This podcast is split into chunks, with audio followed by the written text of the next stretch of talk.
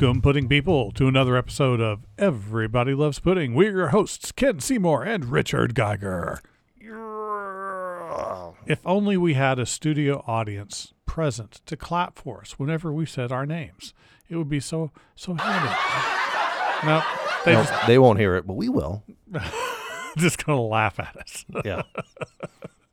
Uh, yeah, that's good stuff. So we are back this week, returning to something that we have done in the past that we particularly enjoyed. Both of us are massive fans of music. And while we have a great overlap in what we have heard, there's still some areas where we know some stuff that the uh, that the other person doesn't. And so to kind of broaden our palates, we decide to give each other an album that the other has not heard. Yay. In the past, I have delivered some excellent cuts from GWAR, for example. Um, Uh, this time, decided to go more, still non standard ish, let's call it, but uh, more palatable, let's also call it. Uh, I'll definitely go with that. I, I don't have anything against uh, hard rock or heavy metal, just so long as it's fits my taste. I'm trying to find a nice way of saying it.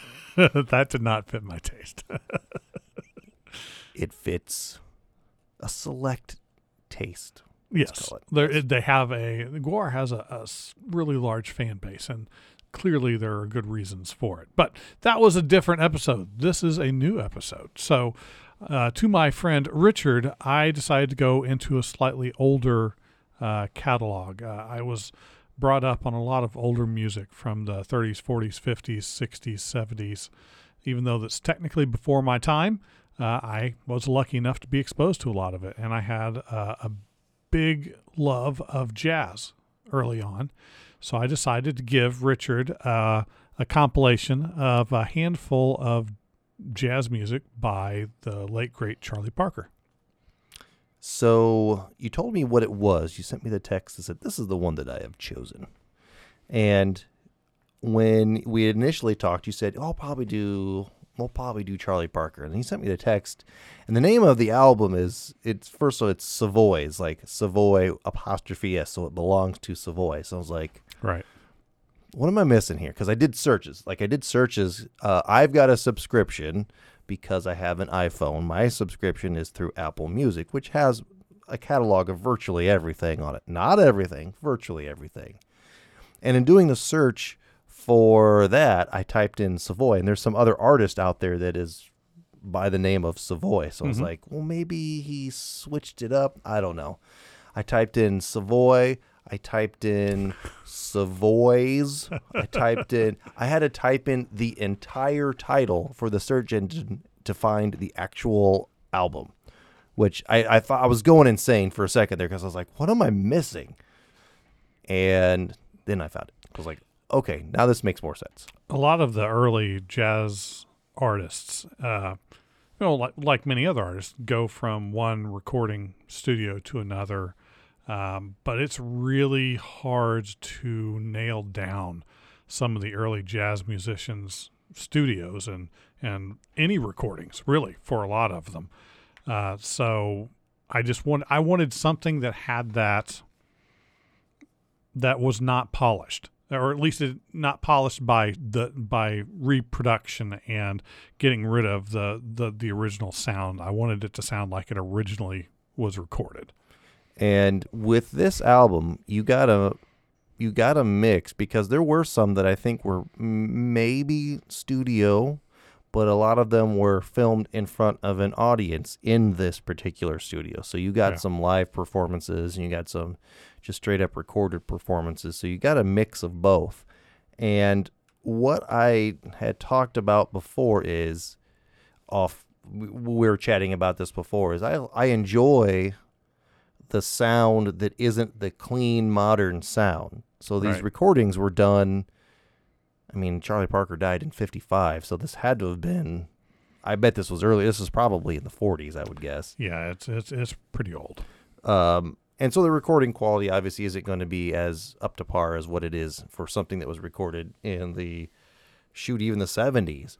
But I appreciate that. It sounds it has a unique feel to it. And when you, at least for my subscription, how it works is when you play an album and that album is done, the music will continue based on that album that you played. So it just plays randomized songs from various artists that resemble or are in the close family to that.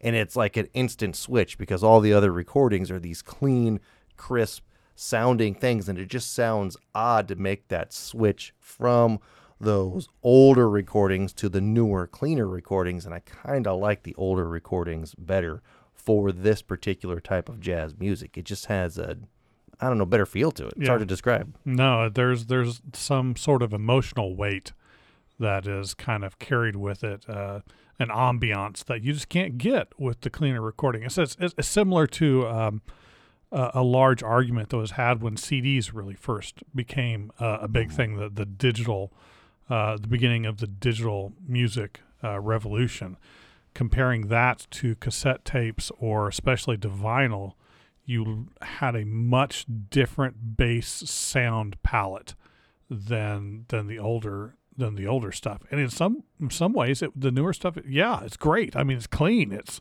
it's crisp, but it just it doesn't have the warmth. It doesn't have the feel like you're in the room with them. hmm There's almost this hum or crackle that you constantly get as it's being recorded, maybe, or you're getting that hum or crackle from the microphones that are kind of delivering that little bit of pick, uh, picking up the rest of the room, right? Where the microphones now are so clean, you're only going to pick up what it's intended to record, where back then it Right. picked up a lot more.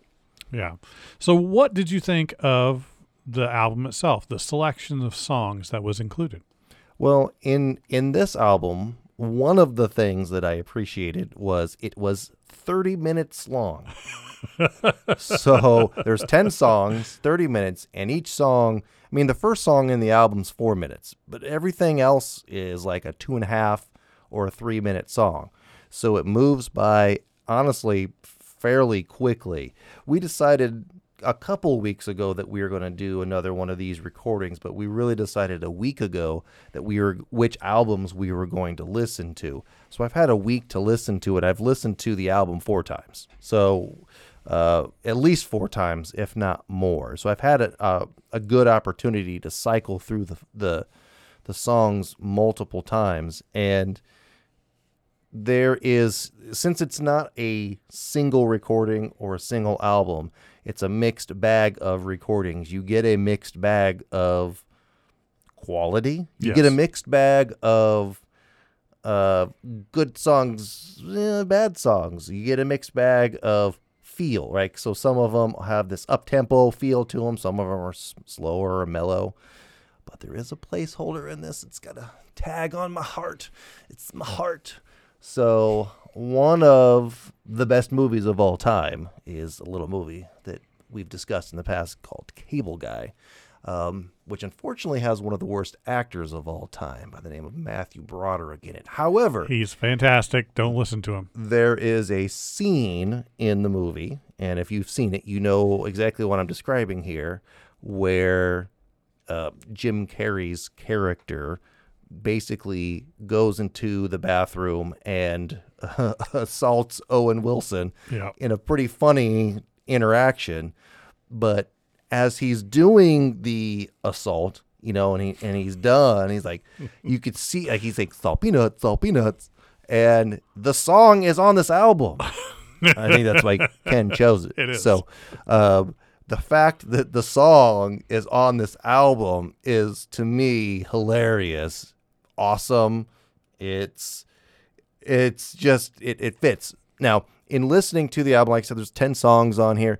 The second song is one of my favorites, Coco, and I'm going to get into the names a little bit because I haven't. I, it, anyway, Coco is the second song, and during the first you know minute of this song it's actually one of the recordings on the album that's cleaner it's Yes. little it's a little brighter a little bit more vibrant has less of that live fuzzy feeling to it so it's a little it's a little bit more polished and it's got a kind of play on it that that when you hear it i was just like why do, that that's familiar. Okay, like that's like did I just hear the cable? No, okay, so because then it it, it, it it plays on later on, and then the Salt Peanuts is the ninth song on the album, and of course in the car when you have things, it puts it on display, and the announcer is talking about it, and that's another comment I have about it too. But anyway, you get to the ninth song, and it, you look and it's like Salt Peanuts. I was like, what? No way! Like no, like this. yes, like it was. I was excited about it because they just kind of get to jamming, and he's like Salt Peanuts, Salt Peanuts, and he just like that's the whole thing, and it's it's another one of those really quick songs. Like it goes pretty pretty fast through the cycle of the song itself, but the actual music itself is is pretty fun. Yeah. But I like I said, I thought with Coco, I was like, wait a second, like this. That's got the cable guy vibe to it, and then of course, at, right at the end, it's got the salt peanuts on it. So I was pretty excited about that. Uh, my favorite little section was probably the middle. Yeah. So the ornithology, Cheers, and Parker's Mood were my favorites of the whole collection. Um, Parker's Mood has like that. A lot of these songs are a little bit more up tempo, right? Yes, Where yes. Parker's Mood is a little bit more chill. It's actually got, in my opinion, like a, a Peanuts vibe to it. Yeah, it does. It definitely does. I mean that it's when you think of how jazz is presented in visual media, like uh, television and movies, more often than not, it's kind of got a couple of different directions that it goes. Either chaotic and all over the place, or it's that kind of cool feeling that's trying to elicit some sort of an emotion, and that's kind of the way that that one hits. It's I, I, I really like that particular song a lot myself, and, and you know a lot of people do. I mean, it's one of his more popular songs, and uh, I mean, if you look on you know Spotify, so long as you still listen to Spotify and haven't been Haven't hit that cancel button. right, it's gotten by far the most listens in that particular album at uh, over three million. So that makes sense. And it once again in terms of the recording quality too, it's a little bit cleaner than some of the other ones are. Yeah. Um, but it really kind of hits its stride in that middle chunk. Um, once you get so my, one of my observations I have on a lot of these songs is this is a quote a collection of Charlie Parker stuff, but really in the songs that he kind of jams out on, you you you really don't get a heavy Charlie Parker from this particular set. No, It, the the the thing I noticed is it's really trumpet heavy. This particular album is.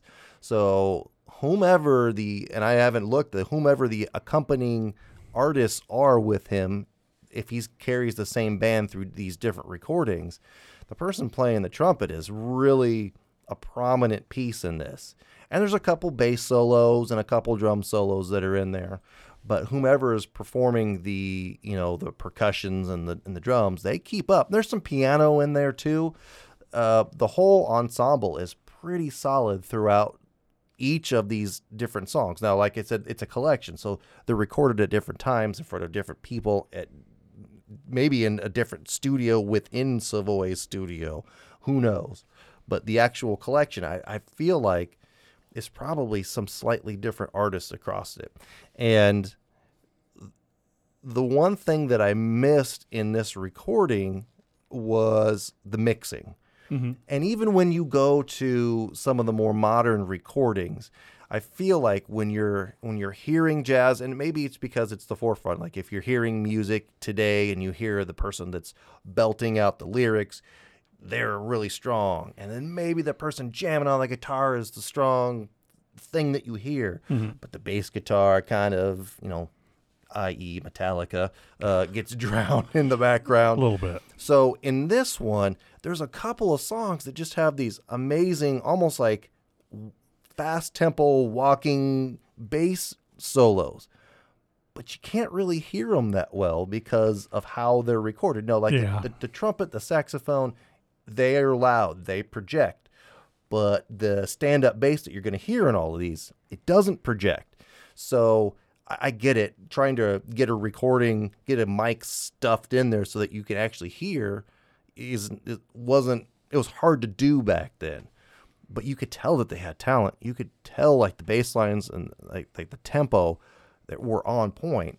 So the whole ensemble, like the, the whoever whoever was playing the drums throughout these, they really knew how to kind of keep the tempo because, like I said, a lot of these were really quick. But in listening to it, the, the other thing I like is how clean the drum kits are. Right, Mhm. there's Oh, yeah. just a couple pieces with it. And I get it. Once again, this is like we said, probably in the 40s, right? You're not going to have some elaborate, nonsensical drum kit with 30,000 pieces on it. You know, just look at, um, oh, the guy from Tool, his drum Yeah. kit, Danny Carey. Danny Carey, which has a thousand pieces on it. Like, you're not going to get that. You don't need that. But that's what makes it better, is that you just have a couple pieces and the person is just jamming out on all those individual pieces really well. Yeah, just kind of keeping it simple and and being the backbone of of what it needs to be so that everything else can work. And it's kind of funny uh, when I was younger and listened to this. In a way, the way it was recorded made me appreciate the bass more because I had to listen for it. Mm-hmm. It wasn't. It was active listening rather than just letting it kind of wash over you Mm-hmm. and uh, I, I kind of fell in love with it. And a lot of the same jazz musicians would play together in sets all over the place. Uh, if if anybody hasn't seen it already, there's a fantastic um, documentary on Miles Davis on uh, Netflix. Um, uh, but it kind of gives you a little bit of uh, a little bit of an impression of what it was like to try and be in that music scene, even though he was later uh, than than Char- there there was overlap, but but he came in a little bit later Mhm. than than the others. He was he was a youngin at that time. Um, but yeah, it the tonality of Charlie Parker's saxophone is just excellent. Uh, I played poorly in in school, um, and I could never get rid of that reedy sound, and it just never had that kind of that sweet spot where it had what you would think of as as a really good saxophone sound. And just man, he had it. Yeah, you don't get that the squeak or squeal, I guess I would call it.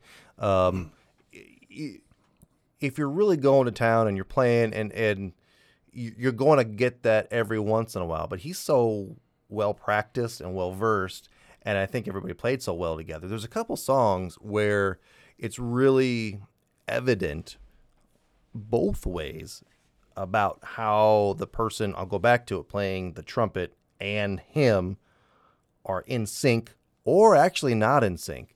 So a lot of the songs I don't think either of them were in in, sync. I think that was much later. much later and older. Um, where they're playing, but they're playing the same thing at the same time, right? Yeah. That's hard to do. That's hard to do with a guitar, with drums, or whatever. But in these types of performances that weren't really measured, or like, oh, you guys didn't match it. Let's do recording number 17 and go, right? So to have them just play that and be in sync just goes to show the level of talent. And these weren't just like little three note Mm. pieces. Like th- this was like all over the place jamming. Now the the opposite of that is the last song, uh, number ten on here. Little, I, I should say, Little Willie Leaps. Um, if you listen to it, that was an observation here too. So the there's a couple of these. Salt Peanuts is one of them where there's a person who's presenting right because, like I said, a lot of a lot of these are in front of an audience. So there's a person Yeah. who was like your oh your Your MC. your MC, and since it's in the 40s, like you cannot have emotion if you're being an MC, apparently. so we have another one here from Little Charlie from Charlie Parker, Little Willie Leaps. Uh, was this a recording? Uh, no, no, it was not on an album. It was a studio thing, and it, it's just like there was no excitement, no emotion on it whatsoever. And then when this song starts off, like the first minute is them just jamming, but it's off. Right. So they're not in sync. They're not playing it together very well at all. And they kind of catch up later on in the song, but you're just when you're listening to it, you're just like, "Ew, little discordant. little little off on that one. Maybe you should have practiced Little Willie Leaps a little bit more. so the other question I had, okay, l- let, let me backtrack here. Um, in terms of in terms of jazz, do I listen to or have a large recording album of jazz? No, not at all. However, if you're from northern Indiana, southern Michigan, um, and you are old enough to not have a CD player in your car and just had to listen to radio, uh, hopefully you didn't listen to 92.9 um, from South Bend because that was the pop music station, but that was really all you could get. It was pretty bad. Anyway, there was a, Uh, a NPR station, 88.1. So it was news, jazz, and blues. So I did listen to that station quite a bit. Now I couldn't identify any of the artists or what was being played, but I always felt that in terms of what I was able to listen to, besides the 17 country music stations, the pop station, or the soft rock station, that the 88.1 was the best option to listen to music. So I did listen to that station quite a bit. So I did get a lot of jazz and blues exposure um, when I was younger in listening to that radio station. Now, the one other observation in paying attention to this album more is the name of the songs. So traditionally, when you hear a song from an, an artist, the, whatever that song is, it's incorporated in the lyrics in your face or in a roundabout form or fashion. Right. So I've always wondered how these artists create the names for their songs. Like, the bird gets the worm. Like, cool. You know, like I can make a song called Ice Cream Sandwich and it like how do you know Well, he he's the Birdman. that's true? They called him the Birdman, but where it's well, Parker's mood, well that makes sense. Buzzy. Salt peanuts. So where did the guy decide to start jamming out salt peanuts? or Well, that's now I'm I could be wrong on this one. I, I I'm I'm not certain that that one is his song. I, I think that one's a standard. oh, okay. Let us consult the internet. them internets. But I was I was thinking about this. Like if I was going to make a jazz album, what would I call my songs? So like the first song, I, I I've decided my album would be called Cream Soda, and then the first song would be Cherry Cream Soda, and then the second one would be Grape Cream Soda, and then the third one would be Orange Cream Soda, Right. and that would be the that would be the name of my jazz album and all the songs. Composed by Dizzy Gillespie. So if you're listening to a strong trumpet, there's a very strong chance that it was mm. Dizzy. I'd like to hear, and I'm sure they're out there. I've got to imagine that they played together. That Dizzy and Charlie Parker had played together Oh, yeah. at some point in time. Oh yeah. Now that would be a recording to listen to. Uh, that may have been what we were listening to. I mean, that, that's kind of what I'm saying. A lot of times they didn't just play at the clubs together; they would record together. That the there wasn't a difference between the the studio group and who performed at the clubs. It was it was all the same people. Um, Now the the other observation that I got with this too is, since we since it was in the in the 40s, my thought process was if you were you, you could you could kind of picture the setting, right? You're listening to this type of music, you are in a bar, but the bar's not on the main floor, it's in the basement, mhm. right? Yeah. and there's a haze of smoke and everybody's got whiskeys and beers and they're drinking and they're just listening to the guy the, the band up top jamming on the stage because that's what your entertainment was that's what you did. Um, you know it was the it was the 40s so there was a lot of people who were preparing to go to to war because well you know bad things happened. They just they just bombed uh, Pearl Harbor and we're gonna go join the war and you know you know represent our country. But before we go we're gonna have a big send off so you're gonna go to the bar but in the background there's this there's this jazz band that's playing and jamming and then you're dancing with the girls and stuff as you're having your beers and stuff. So like this type of music it, it just got me thinking uh, it had two visuals in my head besides the artist playing and one was the the actual bar full of people and like I said, Hazy Room. But the other one too was Fallout Three. Oh yeah. So I get that Fallout vibe from this too. Uh, it's when you, it's not necessarily these artists, but it's the same tone when you're walking through the in three, which was the Capital Wasteland, Right. and you have that radio. This was always the type of radio station that I would have on playing in the background as you walk through, you know, trying to beat defeat super mutants and stuff like that. And if you go in, uh, just looking a little further down the informational side, uh, the definitive version it said was done by Gillespie, Charlie Parker, Al Haig on piano, Curly Russell on the bass, and Sid Catlett on drums. And I would I would lay money down that that was the version that was on that particular Mm, uh, recording that you listened to. could be.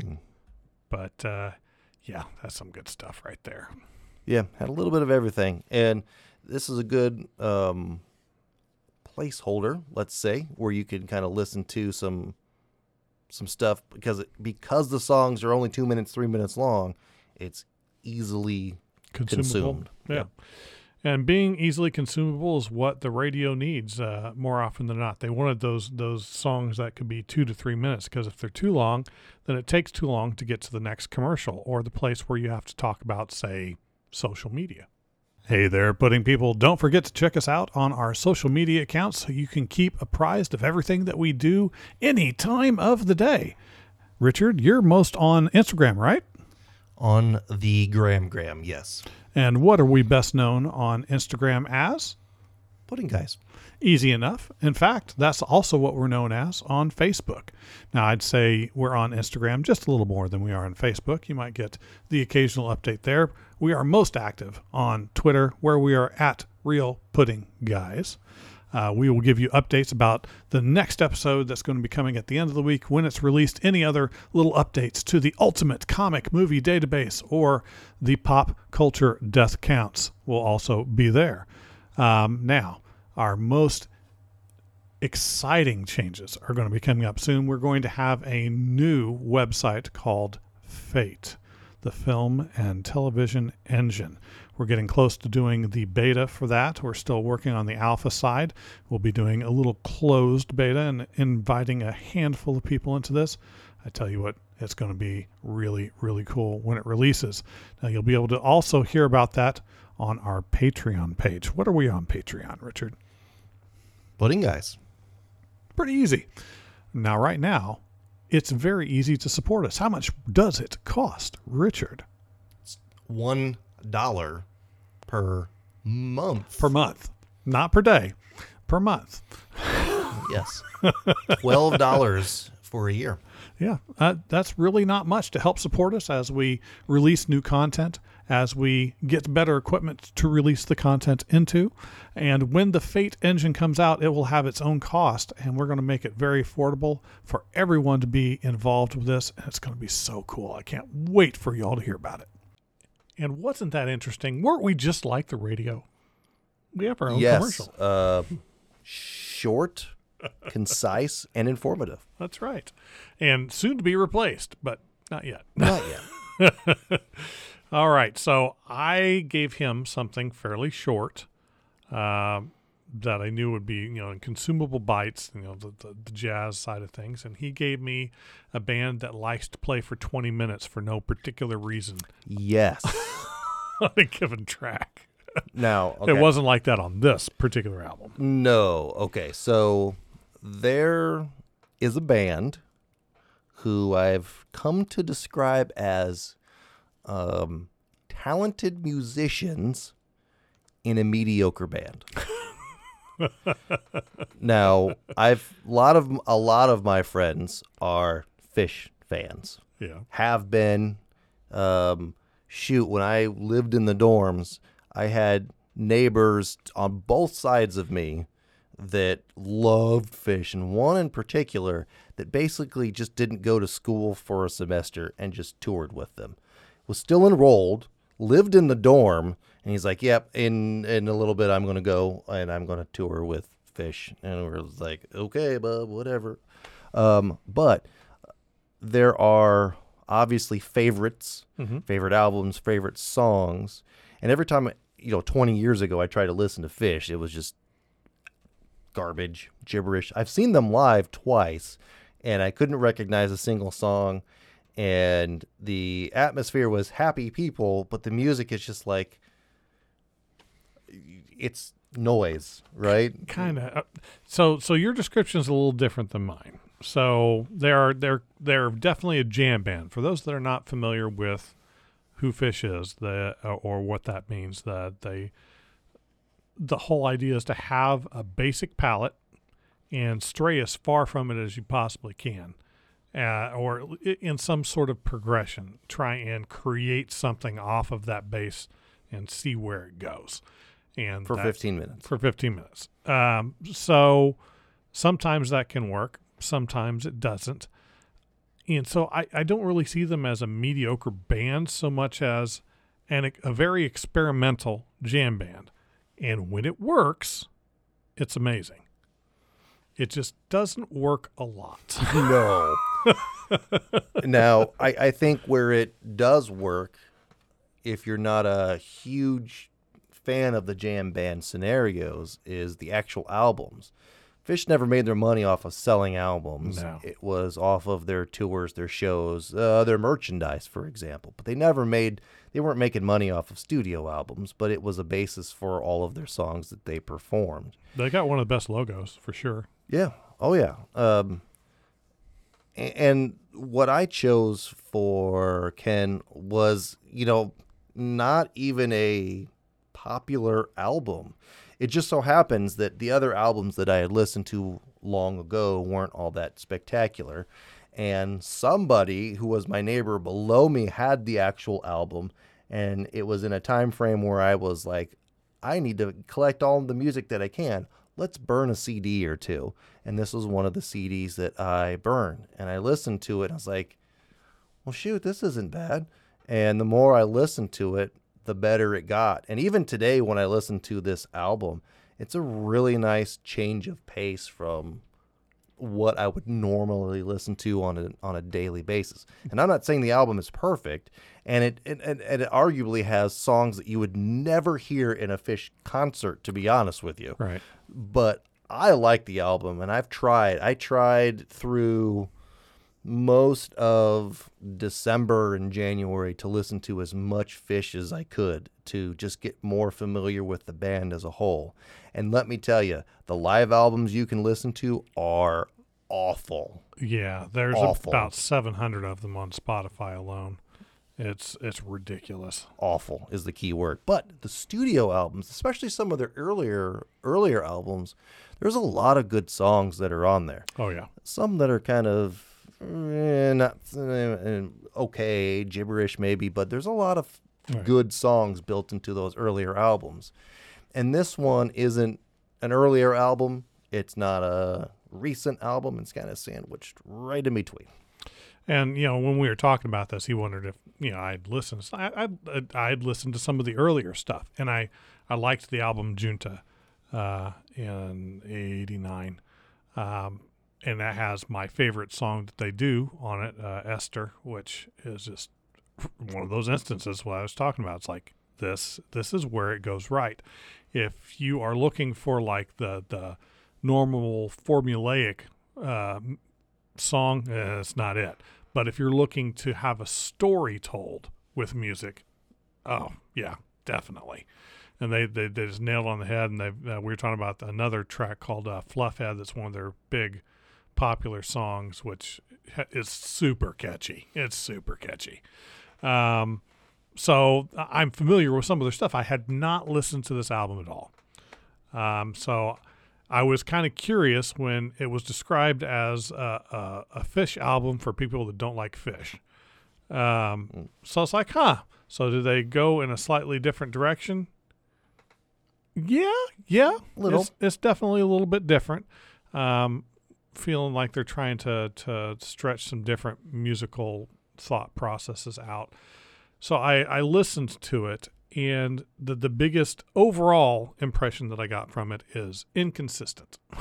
Yes.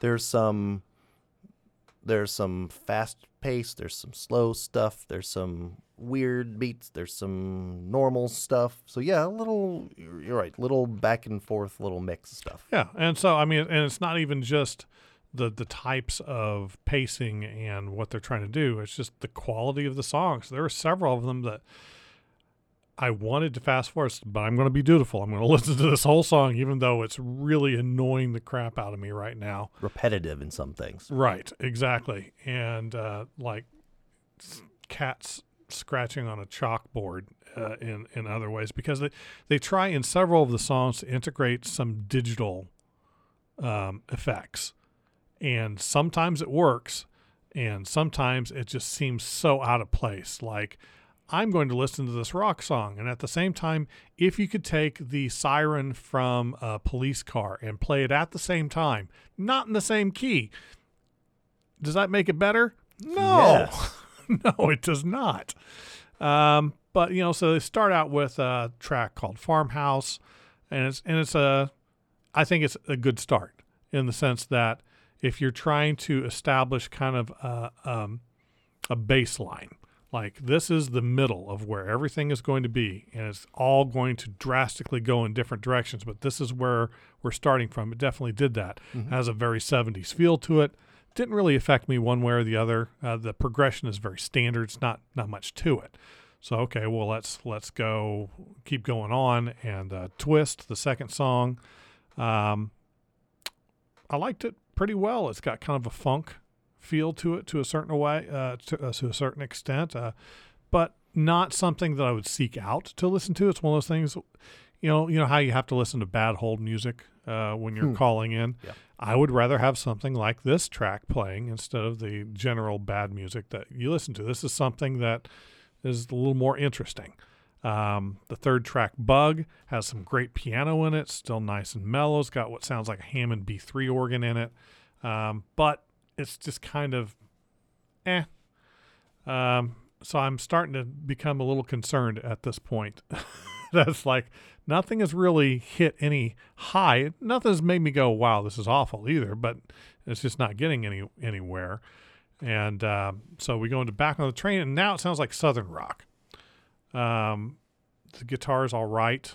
Uh, again, kind of very background, uh, heavy things. Tries to pick up the beat a little bit and starts adding in those digital elements I talked about. Uh, the melody is not good.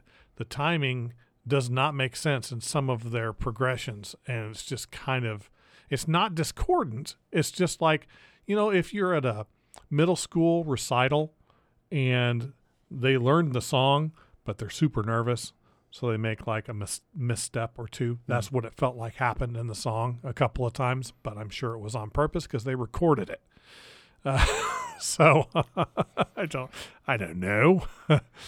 um, I, I feel like sometimes what Phish does, so what what they do with the lyrics, and I don't know if Trey is the one that writes all the lyrics. I'm just not familiar enough. But sometimes the lyrics are it's like it's like you're trying hard to be thoughtful or mysterious, and the lyrics just end up being foolish in a sense. It's hard to describe. So it's like you're you're writing pretentious lyrics yeah, a little bit. and then the songs that they play sometimes and this is even you see this more in the live performances but it's like we're going to play something that one part is doing one tempo and another part is doing another tempo and we're going to blend those together to make something that sounds cool but it doesn't sound cool. It just sounds like you, you tried something and it didn't work but you liked it so you stuffed it on the album. And I, I get that a lot with all of the like a lot of the albums have songs like that on there in general where it's just it just doesn't it misses the mark because of what they're trying to do I'm spacing the name of it, but there's a rock band that a friend of mine in college really liked that was kind of like that too. And they are all like genius level musicians and wanted to do super different things. And more often than not, it just sounded like gibberish that I would never want to listen to. Uh, but occasionally, again, they would just hit it and it would be awesome. And just, but more often than not, it was not good. Medeski, Martin, and Wood. I can tell you that one right there. but uh, you know, so oh, and and uh, the the lead singer's voice, I couldn't I, I couldn't pin how it made me feel when I was listening to it. It's like he's not a good singer, but he's not a bad singer. Mhm. But there's something about the tone of his voice, and it just hit me here a second ago. It's like I'm being serenaded by David Spade. Hmm.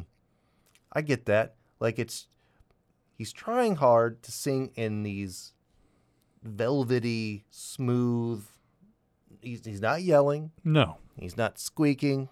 He's just kind of talk singing in a nice mellow voice. And it's okay. Yeah.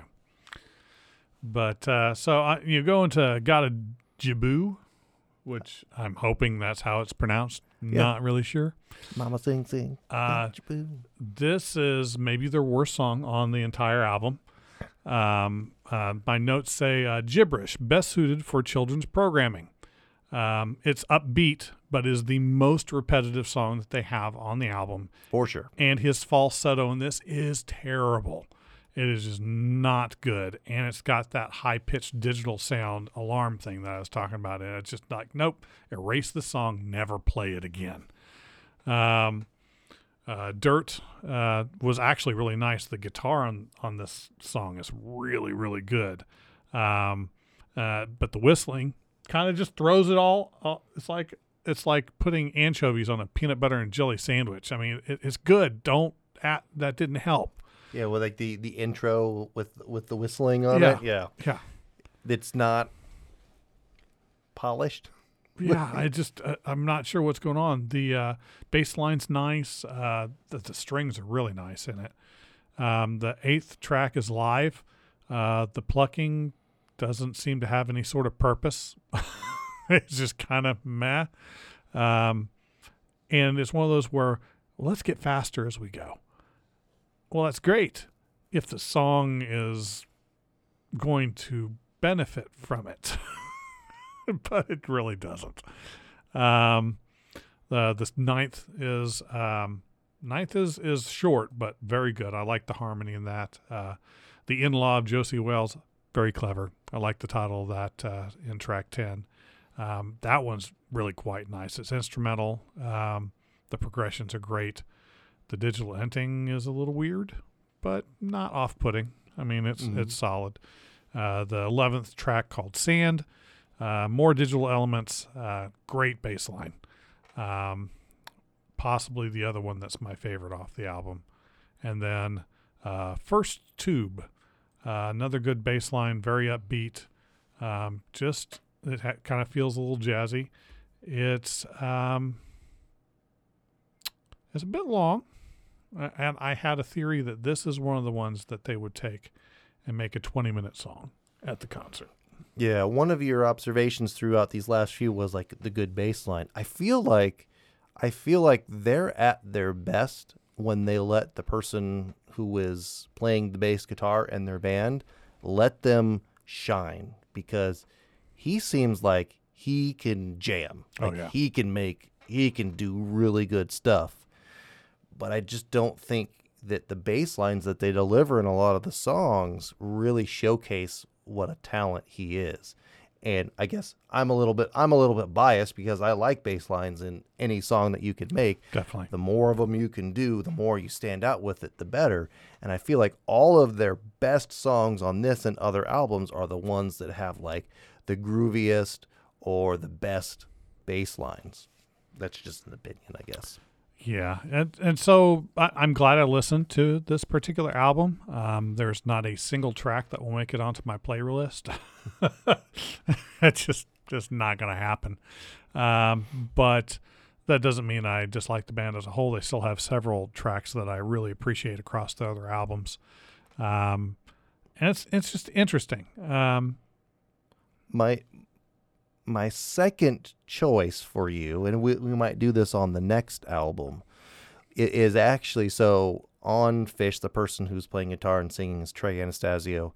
Um, he and Les Claypool and Stewart Copeland did an album together, and it's one of my favorites. And I've only unfortunately done one album together, But I think what you find in that it's the same thing. So they definitely were collaborative in the songs that they wrote for that album. And you can tell, you can easily tell which ones are more Les Claypool forward and which ones are more Trey forward. And sometimes the songs actually kind of have a split and you can really get a distinct feel between the two artists. But if you give Trey a good bass line to play in a song, it makes a great song. And you see that in that other album too by Oysterhead is the band. If you're a fan of Trey at all or Phish at all and you haven't heard Oysterhead, it's a great it's a great listen. Um, but in terms of Phish, you said you've listened to a little bit and you're a fan of their earlier stuff. Yeah. I think it's yeah of those earlier albums, Hoist is my favorite of the bunch. Hoist is solid. Um, in listening to some of their things, that's the one that kind of stood out the most for me in being a casual, if not unfamiliar Phish fan.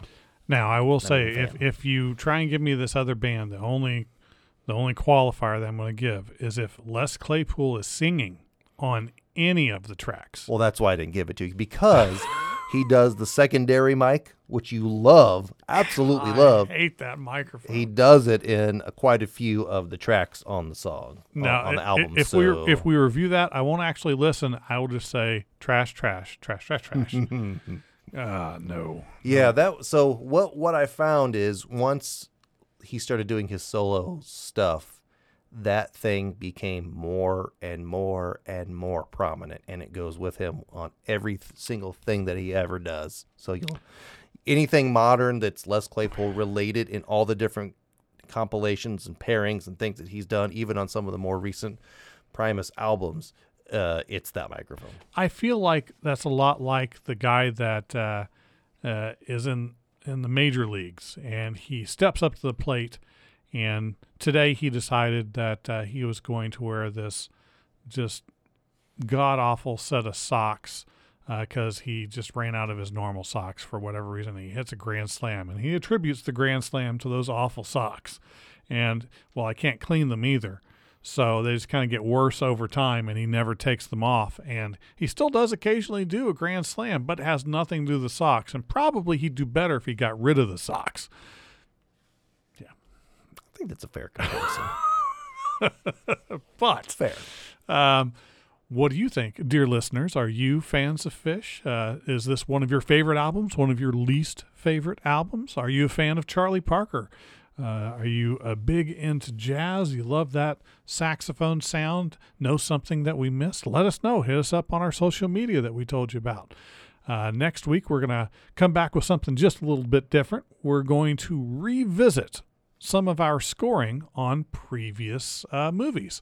A little uh, distance giving us perspective and and realizing where we may have scored some things a little lower than we really intended to or possibly higher than we intended to. I think a good observation on that is a lot of the movies that are on there recently we've watched again Mm-hmm. and again, maybe even three times, and we've got an even better perspective on how good or bad those movies are after rewatching it. And it's interesting to think that a lot of these reviews are just our instant Right. thought process on it. Where lately we've had the discussion that, hey, I watched this movie twice because when it came out, it was on a streaming service, and I totally it changes the perspective 100% on it. It does. If only there was a tool where not only could you rate a movie, but then if you changed your mind, change the rating, and your friends and family could see that. I don't know if anything like that exists, or if anyone is working on something like that. It'd be weird. It'd be really weird. but until next week, folks, keep listening to music, have some fun, spread that positive emotion, and we'll be seeing you soon.